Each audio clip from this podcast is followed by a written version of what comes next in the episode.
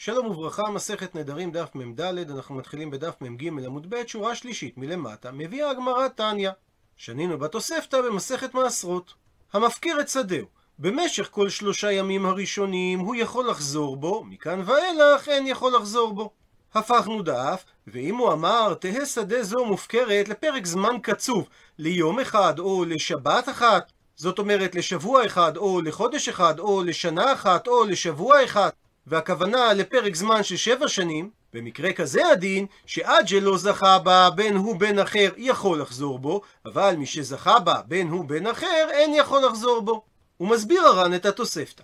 כל שלושה ימים יכול לחזור בו המפקיר, אבל מכאן ואילך הוא לא יכול לחזור בו. הוא מדייק הר"ן מכך שחילקה התוספתא בסיפא, שאם אמר המפקיר תהא שדה זו מופקרת לפרק זמן קצוב, וחילקה התוספתא בין אם זכה בה הוא או אחר, ללא זכה בה הוא או אחר, שעד שלא זכה יכול לחזור בו, ומי שזכה אין יכול לחזור בו. מה שאין כן ברישא של התוספתא, לא חילקה התוספתא באופן הזה, אלא דין החזרה מההפקר תלוי האם זה קודם שלושה ימים או לאחר שלושה ימים.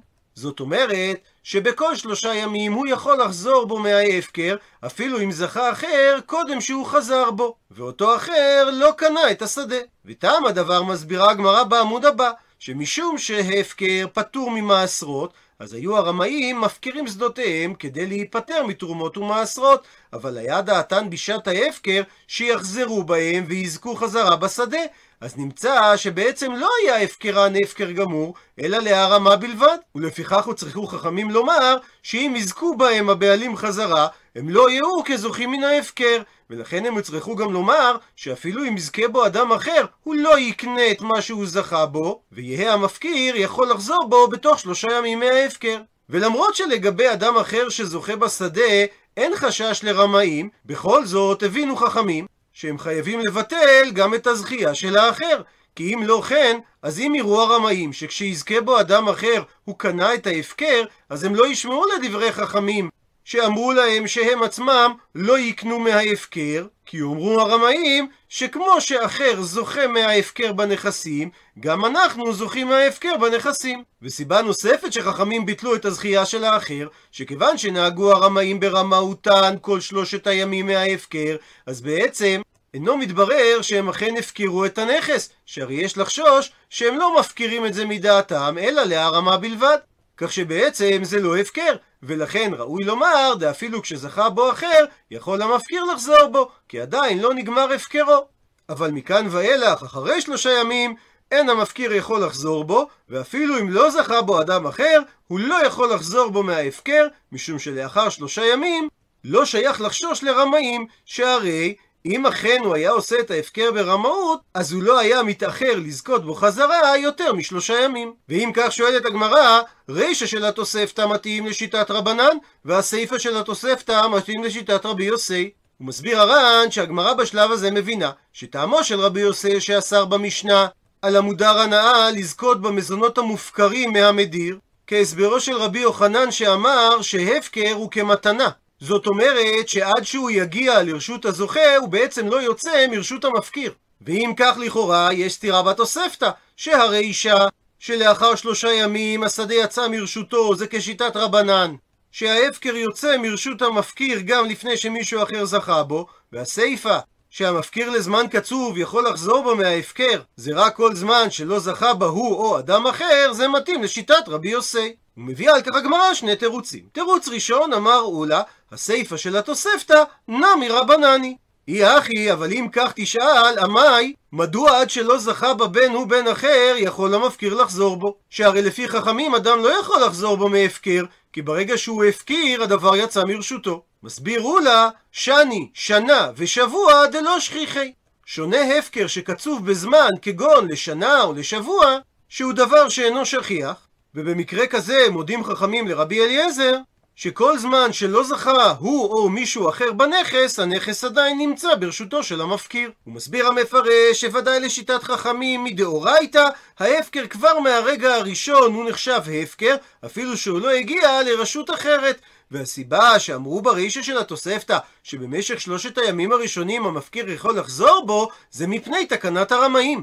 שהיו מפקירים, ואחרי שנפטרים מתרומות ומעשרות, חוזרים ומחזיקים בנכס. ובסיפא של התוספתא, אמרו חכמים שאדם שהפקיר לפרק זמן קצוב, אז עד שלא זכה בה או הוא או אדם אחר, זה לא נחשב הפקר, מפני שאין דרכן של בני אדם להפקיר לזמן קצוב. וכיוון שהמפקיר הזה שינה והפקיר לזמן קצוב, אז עמדו חכמים מדעתו.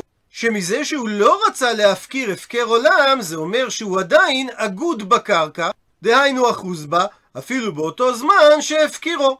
מה שאומר שלא נוח לו שהקרקע תצא מרשותו עד שמישהו אחר יזכה בה.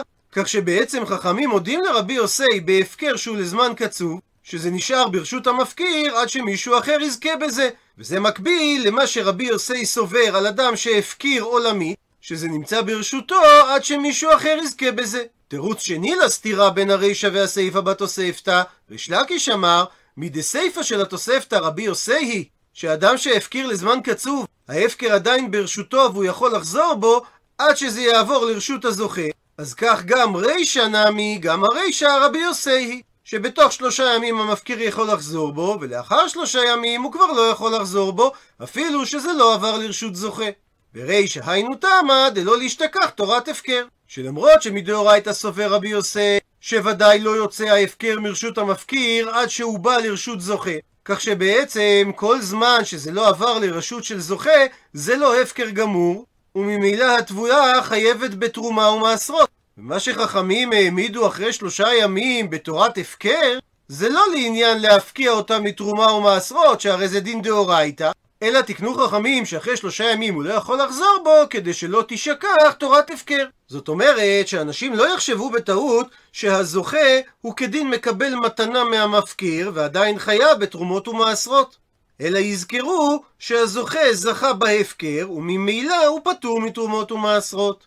מקשה הגמרא היא אחי אם כך שמדובר בתקנת חכמים אז אפילו מיום הראשון נמי לאה והפקר. ומדוע אמרו חכמים שרק אחרי שלושה ימים זה הופך להיות הפקר?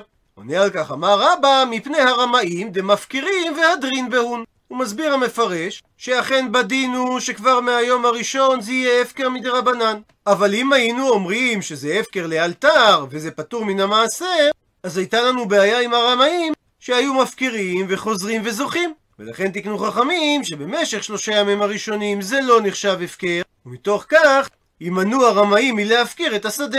אבל בעצם מדין דאורייתא גם לאחר שלושה ימים זה לא נחשב הפקר, עד שזה לא יעבור לרשות הזוכה. מקשה הגמרא, אבל אם אתה אומר שלפי רבי יוסי מדאורייתא זה בעצם לא אב והפקר, עד שזה יבוא לרשות הזוכה, הפכנו דף ודילמה, ואולי יש לחשוש שאתי לאסורי מן החיוב על הפטור ומן הפטור על החיוב. מסביר הר"ן שיש לחשוש שיאמר הזוכה בהפקר לאחר שלושה ימים. כיוון שזיכוני חכמים במה שזכיתי, זה אומר שזה הפקר גמור היה.